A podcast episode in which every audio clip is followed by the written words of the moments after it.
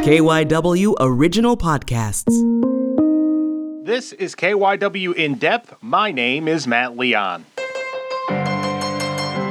Time to take our weekly look at the American economy in the midst of a pandemic. A lot to talk about on a lot of different fronts, and let's get right to it as we check in with David Fiorenza, Associate Professor of Practice, Villanova School of Business. Give a listen. So let's start with unemployment. We had just under 900,000 new claims last week. That's the highest number in two months, and uh, we've been holding steady in that mid 800,000, which once again, we have to keep reminding ourselves is an extraordinarily disturbing number. Uh, but now we're starting to see climb back up. How concerned are you? Well, I'm concerned that it's not moving down, but I'm also concerned that it's moving up. I hope that's not a trend because I was looking at under 900,000 as the new norm. Does that mean next week when we speak it'll be a million or even a little bit more? I hope not. I thought that we were starting to open up a little bit, uh, but there's been a lot of a lot of pushback, and you know rightly so. And there's also been a lot of businesses that just couldn't open up because they didn't have the funds to open up or the personnel to open up. How concerned are you about long term unemployment and people that are going to be out of work? You know, we're going seven months now. You start talking a year. How much of a drag is that on the, the economy if you've got hundreds of thousands, if not millions, of people who are out of work for this long a time? Well, it, it will affect consumer confidence, and consumer confidence when that's affected negatively, that affects spending. And if people don't have the amount of money they used to have, they're not going to spend. Two thirds of our GDP is made up with consumption. So I have a concern that some people may not be looking at reality, unfortunately, uh, with the jobs that they're not going to be getting back this year. And the Federal Reserve is going to have to continue, and they already know this, to keep interest rates low to spur the economy as best as possible. Industrial production fell uh, a little over a half percent. Uh, that's the weakest showing since the spring uh, last month. Give us uh, what falls under the umbrella of industrial production and how concerning is it in the big picture that that fell? Well, the industrial production are things that we would buy, um, maybe not all the time on a monthly basis, but it has to do with manufacturing. It has to do with the housing sector.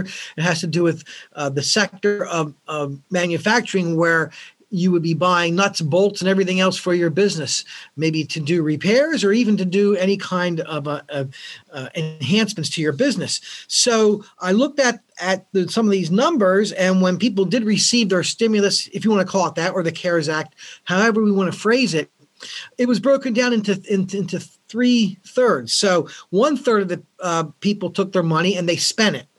Another third paid down debt, which I think is very good. That's a wise move. The other third saved the money, put it in savings, even though interest rates are low. And that's a wise move. So it eventually caught up with industrial production going down. Another indicator retail sales uh, rose just under 2% last month. And if we're looking for a, a, bright light here, that's five straight months of positive gain since it kind of fell off a cliff when we had the first shutdown. Uh, what are your thoughts on the, the retail sales numbers? Uh, were you hoping a little bit more, or is it about what you thought? That was about what I thought, and that was good. The sales at, at retail stores, they surged in September.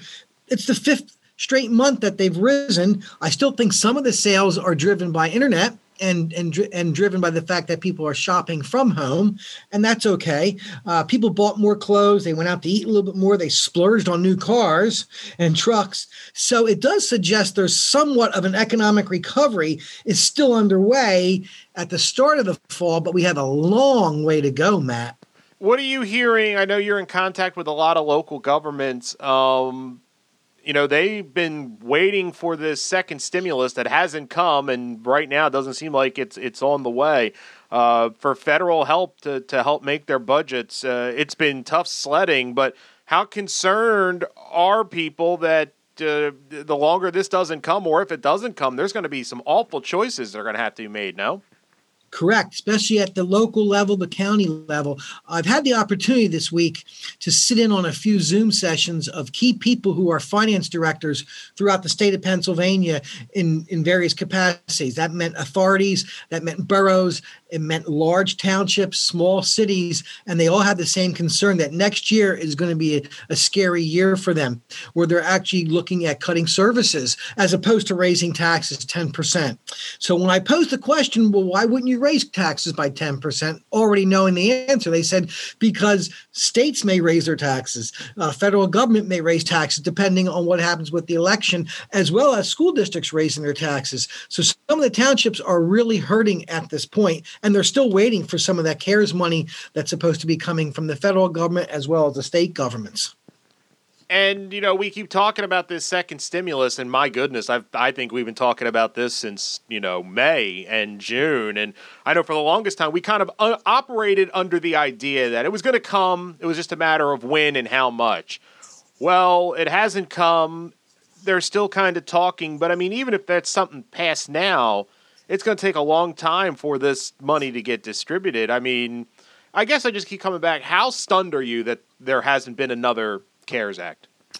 I'm stunned. I'm very stunned. I think we've been talking about, like you said, for weeks. It almost seems like years at this point, Matt. And you're right. If something was to be passed this weekend, by the time it goes to the SBA, Small Business Administration, and by the time it gets filtered out, uh, whether it's through unemployment or other kinds of, of means, it's going to take a while. Even if they have to print checks to give people checks in the mail or even doing direct deposit, uh, you're looking at the end of November at this point, which could be okay for people that want to spend money during Christmas time.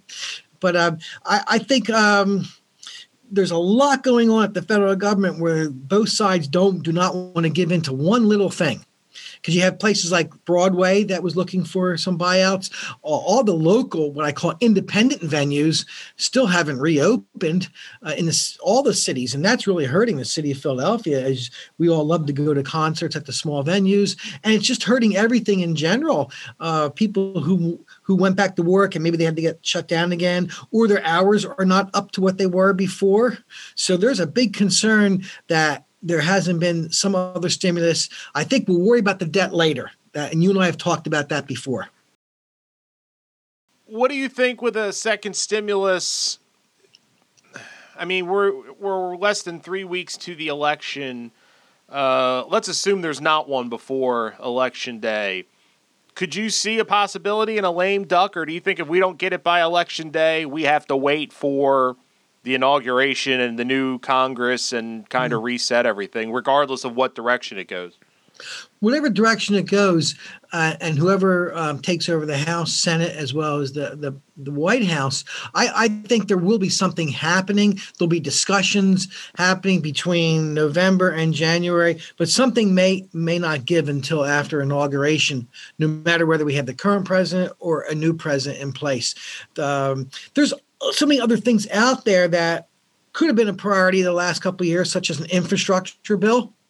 Uh, various things dealing with uh, whether it's crime or whether it's. Uh, I know they've been working on economic development with the enterprise zones, but some of that has actually stopped a little bit because of COVID.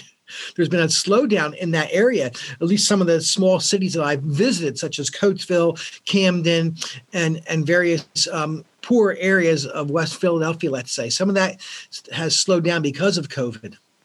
A number that caught my eye, it's it's not an economic number per se, but it's going to have economic uh, impact, is first year college enrollment down 16%. I don't think, given our current situation, it's not a surprise, but you know, if if you're talking an average of 16%, that means you've probably got some places down 40, 50, 60%. I mean, we're going to see a lot of economic ripples in the the higher ed field as a result of this for a while, aren't we?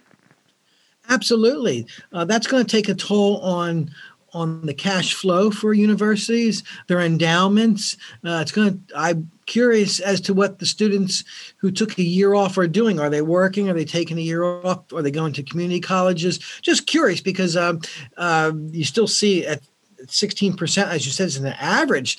Uh, I, I just wonder what's happening. They're, they're not spending money. So there's a lot of factors involved with that. And I, I think there's a lot of smaller colleges, medium sized colleges are taking a hard look at the way education is being delivered and how it's going to be delivered in the future, too, as well. So, um, and that can bring up something else depending on who's president. There's been talks of um, various things to get rid of student debt to be able to maybe help people with with universities, uh, whether it's community colleges or a four year college. So there's a lot that's still out there on the table. 2021 is going to be an interesting year for many different things as well as education. That's it for this episode of KYW In Depth. You can listen and subscribe to the podcast on the radio.com app or wherever you listen to your favorite shows. I'm Matt Leon, and we'll have another episode out soon.